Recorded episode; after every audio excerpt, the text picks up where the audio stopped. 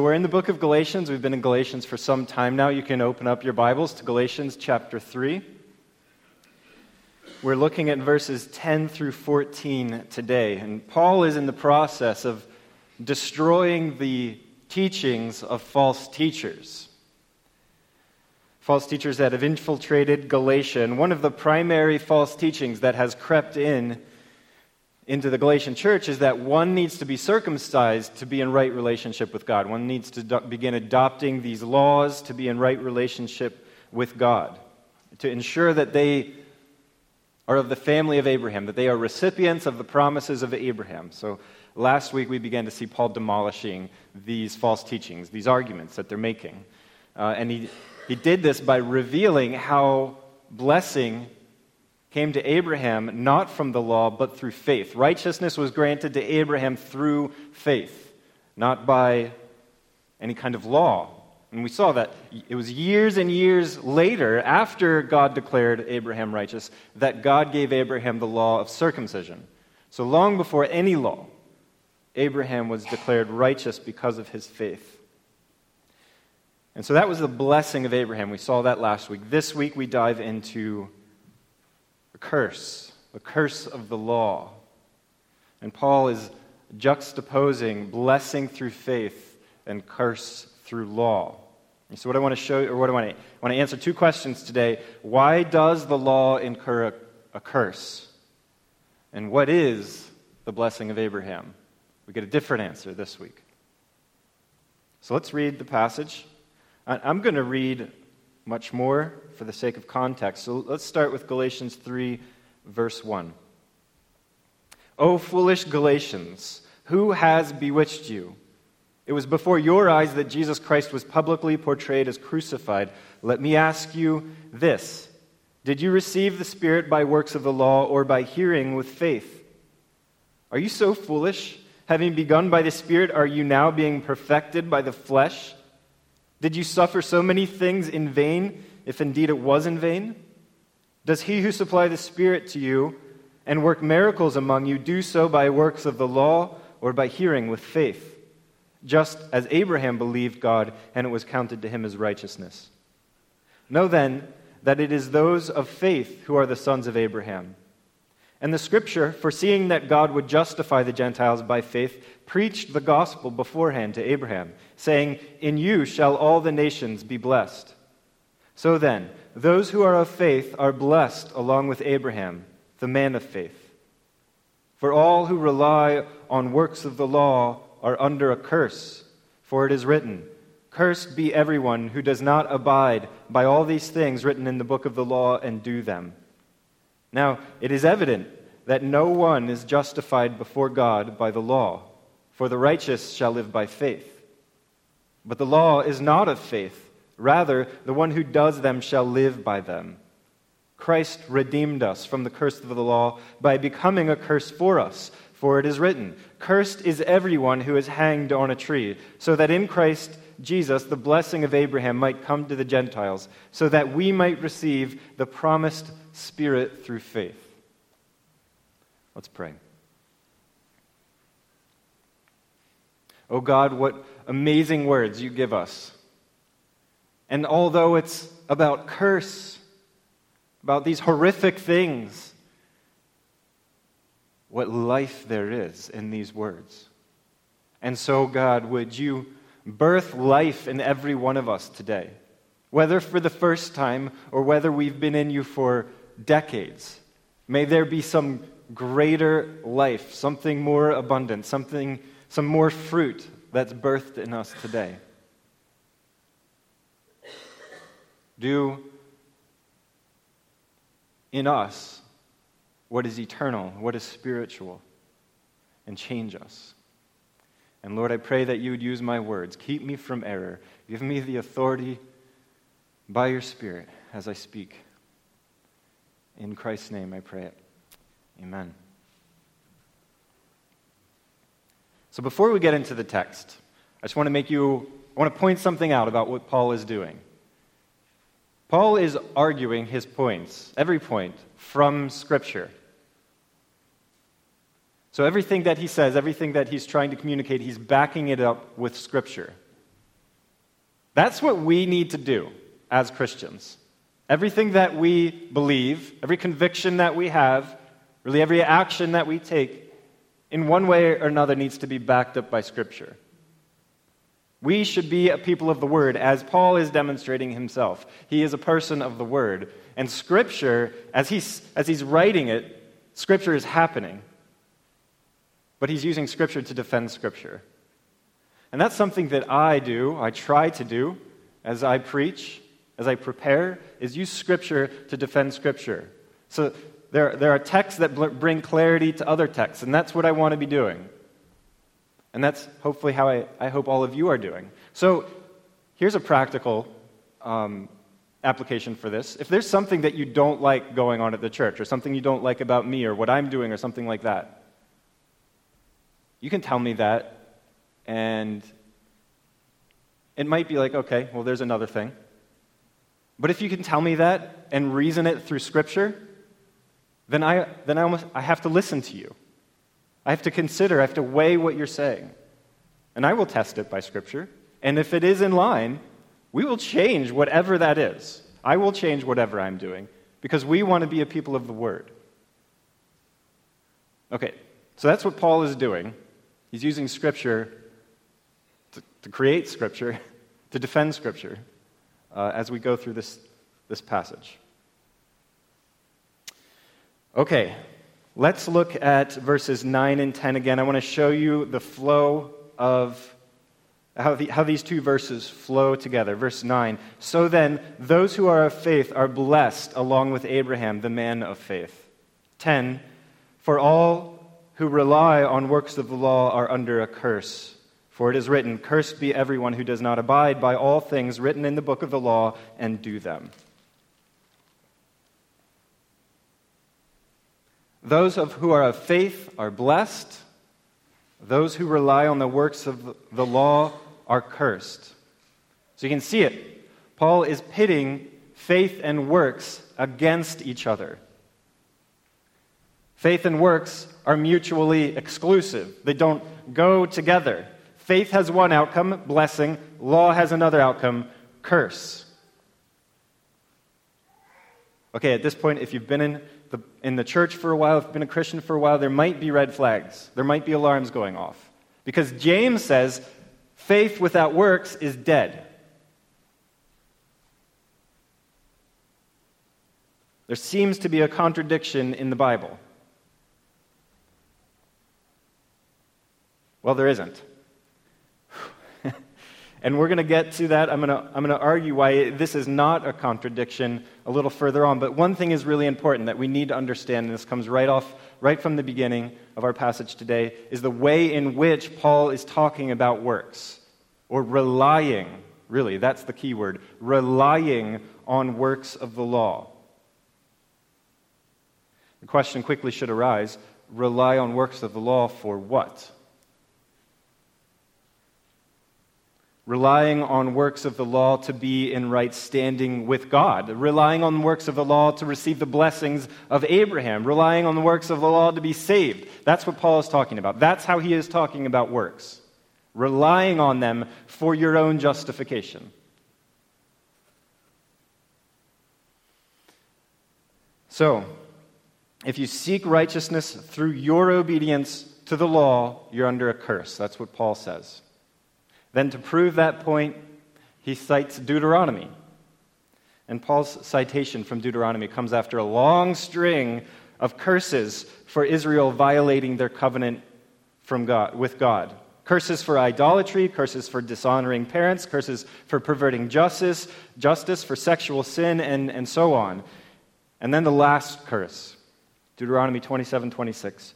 Cursed be anyone who does not confirm the words of this law by doing them. Now, Paul's quote in Galatians, if you're looking at your Bible, it sounds different than this. And that's because he's doing something that's very common among Jewish theologians, Jewish scholars, is he's taking two verses really and he's mishmashing them to make a point. So the other verse that he's quoting here is Deuteronomy 28 58. If you are not careful to do all the words of this law that are written in this book, then you are cursed. So these quotes come at you in this way Those who do not do everything in the law are cursed. That should almost feel crippling. Those who do not do everything in the law are cursed. That means if you're not if you are seeking the favor of God by following one law, like circumcision, you also need to follow every other law. How many laws? 613 distinct laws. Perfect obedience to every one of them is required. That is why faith and works is an abomination to God.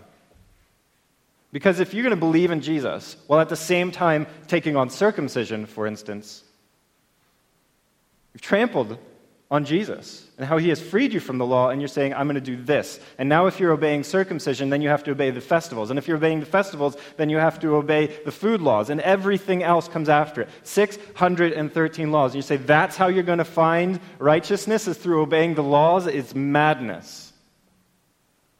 You're going to have to follow every single one of them.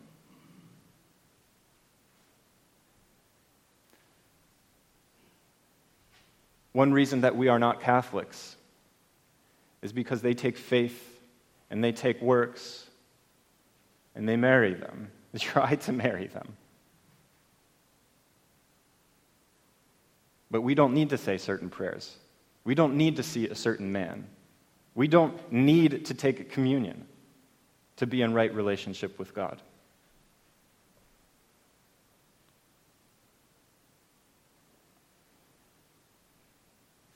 We don't need to be baptized to be in right relationship with God.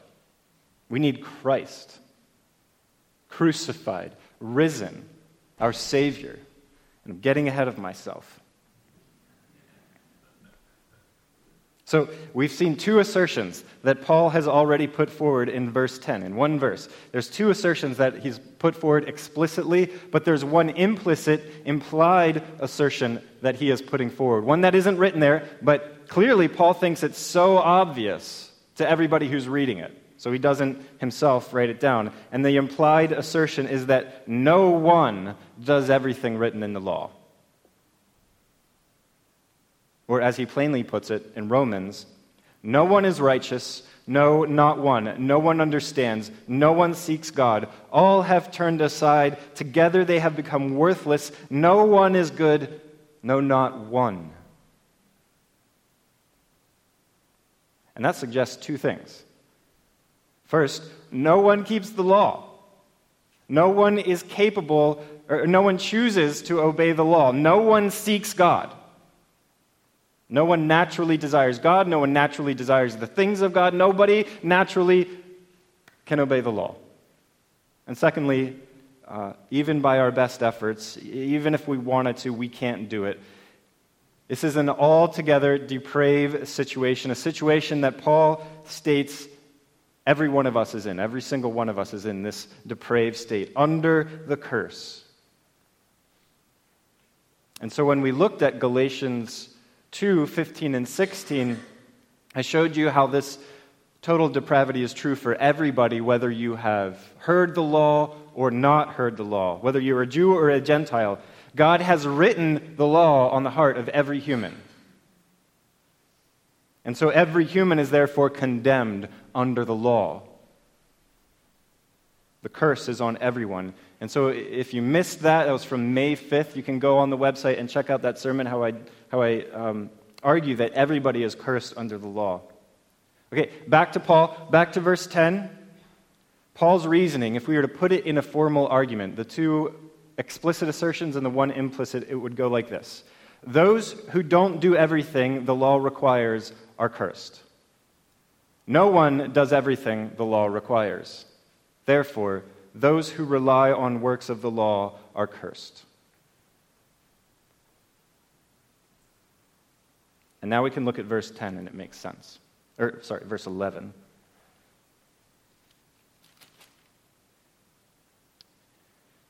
Now it is evident that no one is justified before God by the law, for the righteous shall live by faith. So, after Paul's argument in verse 10, it's evident, it is obvious that no one can be justified before God by the law. Nobody can live up to the law. Nobody can be as perfect as God. All fall short of the glory of God. And then Paul quotes the Old Testament again. He quotes Habakkuk Behold, his soul is puffed up, it is not upright within him, but the righteous shall live by faith. So, even under the Mosaic covenant, a covenant that's governed by law, it was always faith that justified. It was always faith. From Abraham to Moses to the prophets to Jesus to us today, it was always faith, is always faith that justifies a person before God. What makes a person righteous is to look at God and say, I cannot do this. I cannot obey your law. I cannot remove the curse from myself. I can't do it, but you can. That's faith. And that's how a person is justified. That's how a person is declared righteous.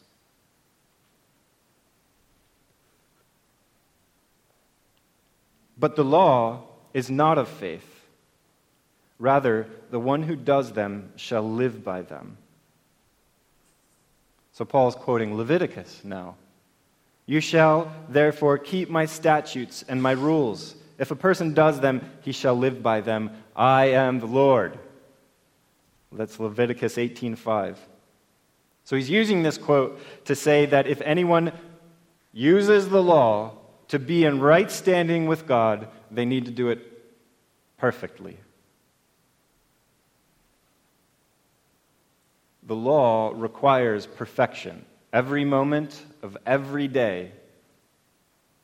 Every moment of every day, you would be a slave to the law. never actually being able to do it, always striving to accomplish it, never getting there. Like trying to fill a broken cistern with water. Like trying to pay off the national deficit with your annual salary. I mean, it's ridiculous. And that's why he starts his sentence in verse 12 with The law is not of faith. The law is about performance. The law is about obedience. It's about what you can achieve. It's about living perfectly. If you can live perfectly by the law, then God, He will owe you righteous. He will owe you righteousness. You have earned it. You have achieved it. But as we saw, and as we've been seeing for weeks now, this is utterly impossible. Craziness. No one is justified by works of the law. No, all that you earn by works of the law is a curse. Those are the wages that are due you. And what exactly is that curse? Well, back to Leviticus 28. There is a terrifying litany of curses for everybody who does not do the law.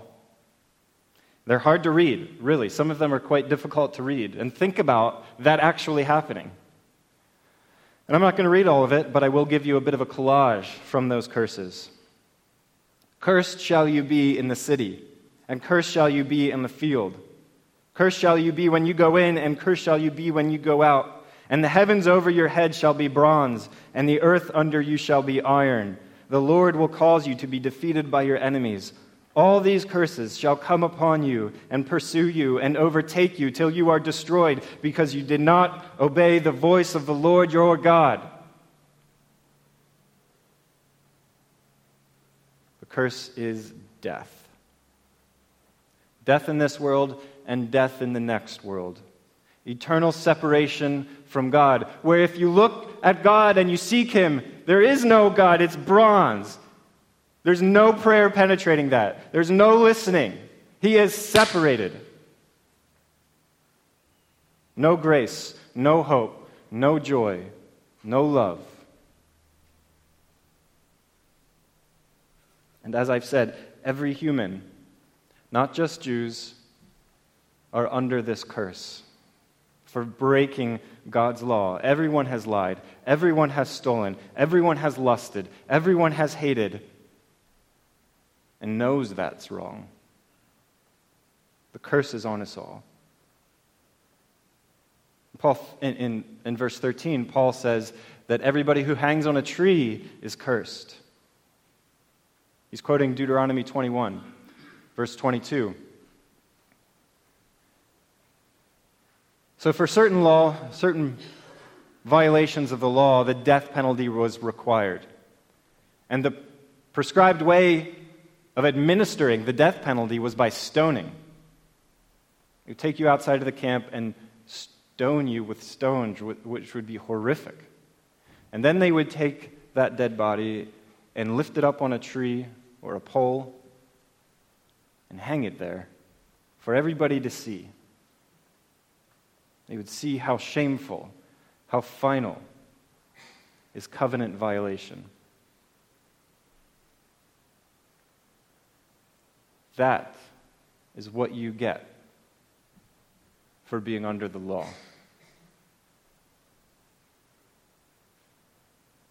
That is the curse. No, the law is not of faith. But faith changes everything.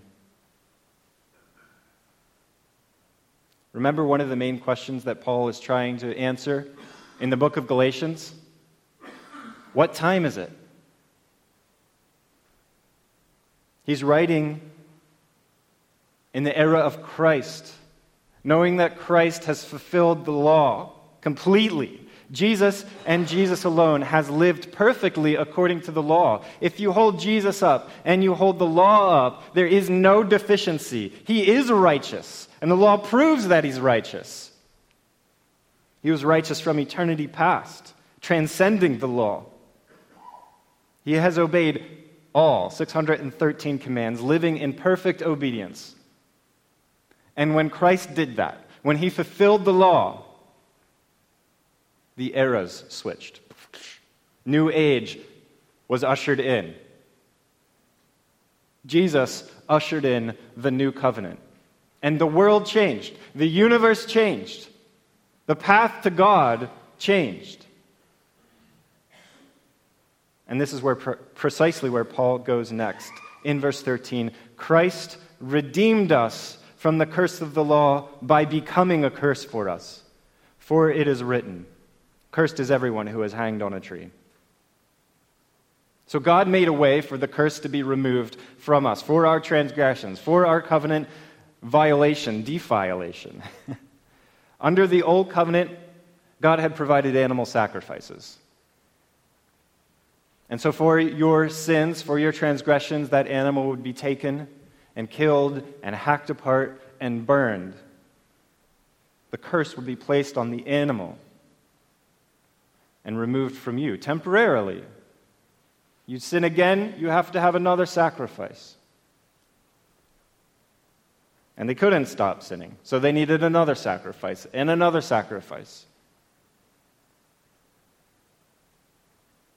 But those sacrifices, those temporary, brutal sacrifices, always were pointing forward to that one and final sacrifice, the one sacrifice that would pay for every sin once and for all.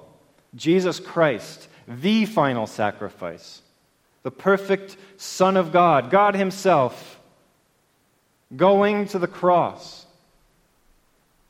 And our curse, my curse, is transferred onto Him. He becomes the curse. He became sin who knew no sin. And so now, by believing that, by believing that Jesus Christ lived perfectly according to the law, that he took on my curse, that he died for my curse, that he rose again, by believing these things, you are saved, you are redeemed. As Paul says in verse 13, Christ redeemed us. Redeemed.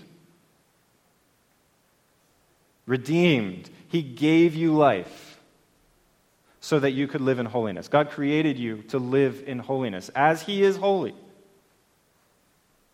And the law explains how to live in holiness, it shows a person how to be holy. But because you are a sinner, you broke that life that He gave you. And now you owe God this unpayable debt. You are not holy. You are not how He created you to be. And you cannot earn that back. Hence the curse.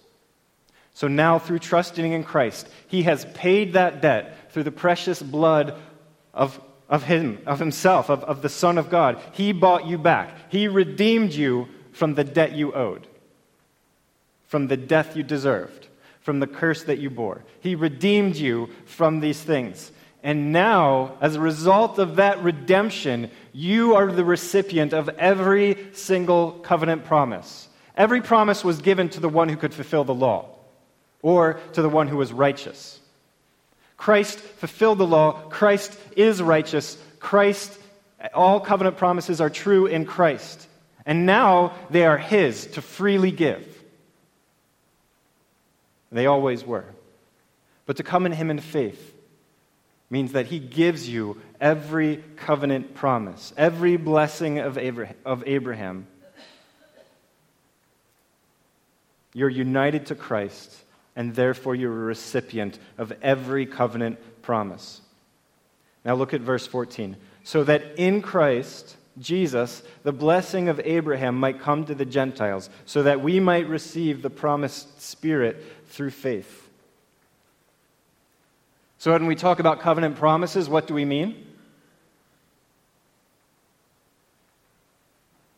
Well, there are many covenant promises in the Old Testament. We talked about righteousness last week as a covenant promise, but there's one that is greater, one promise above them all and in the light bind them.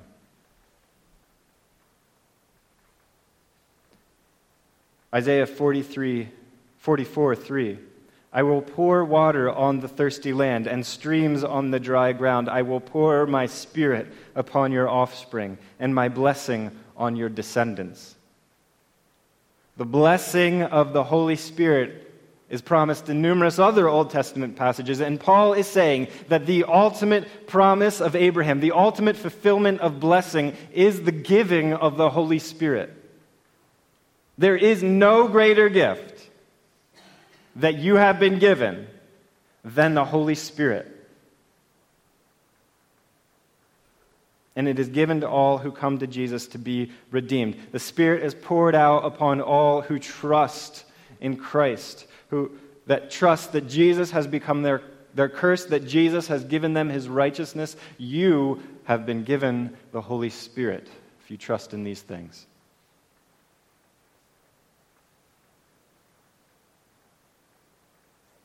So, as he implied in chapter 3, verse 5, the Holy Spirit is not being given because you've obeyed some law, because you went out and got circumcised. It is being given because you heard the gospel of grace and you believed it.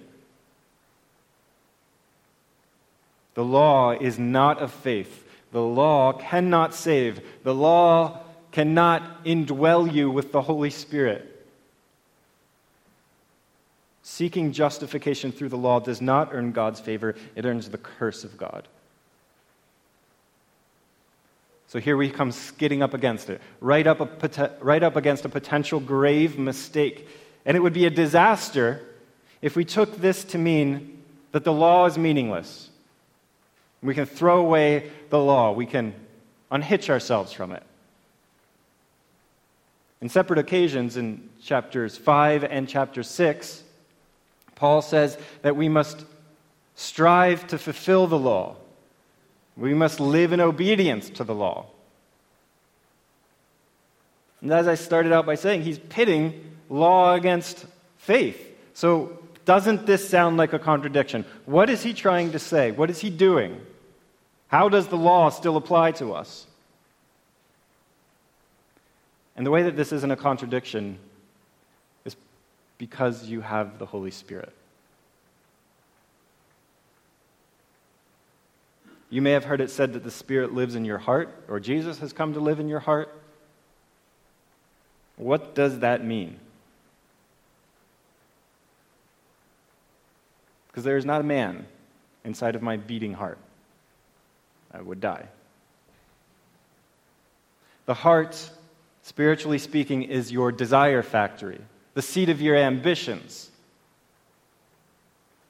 your joys, your hates, that is coming all out of the heart. And the heart is indeed where the Spirit takes up residence, meaning that the Spirit begins changing your heart, as it was promised long ago. Ezekiel 36, 26, and 27. And I will give you a new heart, and a new spirit I will put within you. And I will remove the heart of stone from your flesh, and give you a heart of flesh. And I will put my spirit within you and cause you, listen, and cause you to walk in my statutes and be careful to obey my rules. So, the primary function of the Holy Spirit indwelling you, coming to live in your heart, is to change your desires. Obedience is no longer about being good enough or coercing God to let you into heaven or earning justification. Obedience is about living out of the Spirit, living out of your love for Christ, living out of your love for God. These are expressed, the law is now an expression of your love for God.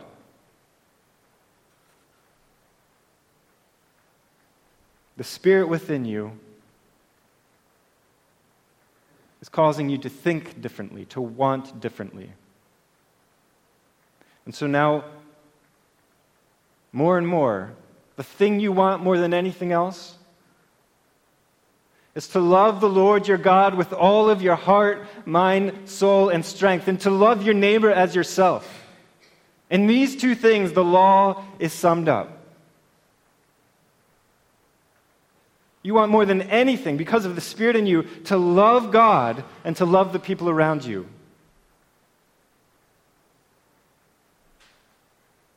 The Spirit is conforming you into the righteousness you have been given. Do you understand that? You have been given righteousness because of faith, but you are not righteous in actuality, like the way that you live your life. I'm not. but the Spirit is conforming me into the righteousness of Christ. And the more breath that He allows me to draw, the more he draws me closer into that righteousness.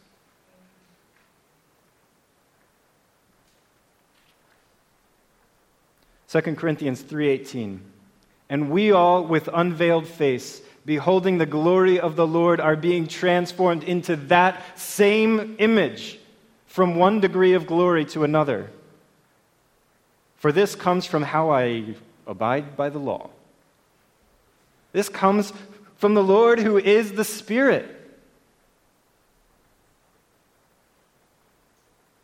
You want to be like Christ? Then do not rifle through Deuteronomy and say, all right, here's one, I can do this one. Here's another one. Don't go to the Beatitudes and say, all right, I need to be poor in spirit, I need to be meek, I need to be humble. That is not how you become like Christ. You become like Christ because you come to Him and say, you loved me and you gave yourself for me. It is no longer I who live, but it's Christ who lives in me. And the life I now live in, the, in faith, in the flesh, I live by faith. By faith. You want to be like Christ? You look at the cross. You remember who he is and what he did for you. And that, every moment of that, is the Holy Spirit in you alive and working, drawing you nearer from one degree of glory to another. So we don't disregard the law. But the law is being made alive in us by the Holy Spirit. Now, to be clear, the law is not the source of our righteousness, but it is our joyous expression of our love for Christ. And Paul is going to get into that much more heavily in verses 5 and 6. We're coming back to it. But right now, even though we do if the Spirit is, is in us, if we have been justified, if we've been given the righteousness of Christ, if those things are true of us, then right now you probably, to some measure, do want to love God with all of your heart and to love others. And yet we fail at that. And we are reminded again that that isn't us, living that out every day. We fail, we sin, we fall. And every time we fall, faith trusts in Christ who paid for those fallings, for those failings. Every time you sin, you trust that Christ has seen that, paid for it, and forgiven it. There is therefore now no condemnation for those who are in Christ Jesus. No condemnation. The curse has been totally, eternally removed.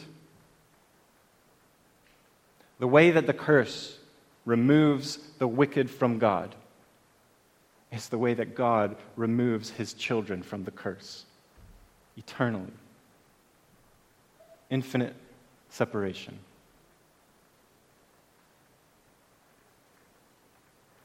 You have the Holy Spirit living in you. Therefore, if anyone is in Christ, he is a new creation. The old has passed away. Behold, the new has come. You are new. You are a different kind of being because the Holy Spirit has come to dwell in you. And I want to leave you with this one thought from the theologian Thomas Schreiner. We live, then, in the joy and freedom of forgiveness. On the one hand, we are conscious of our sin. On the other hand, such knowledge does not cripple us, for the cross is our liberation and freedom from the curse of sin. Faith trusts in what God has done for us in Christ. Depression and discouragement surely have many causes, but one of the main roots of depression is the feeling that we have failed and are unloved. The gospel summons us to reject such feelings and to place our trust in what God says about us. God declares, You are justified, liberated, forgiven. I love you. Let's pray.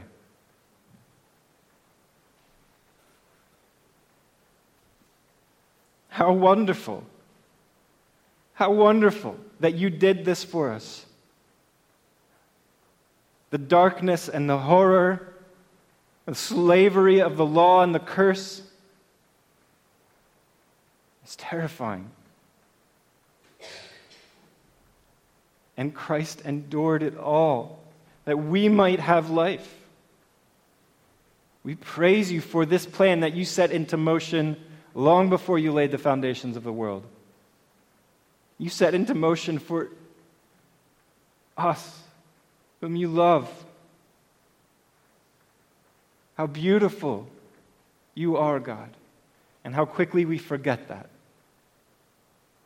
Oh, by your Spirit's work in us, I pray that you would continually bring us back to the cross, where the condemnation is removed, where your love is lavished upon us where we can neither live in guilt or in pride. Oh God, do these things in us. We trust that you're doing these things in us. I believe it, but help my unbelief.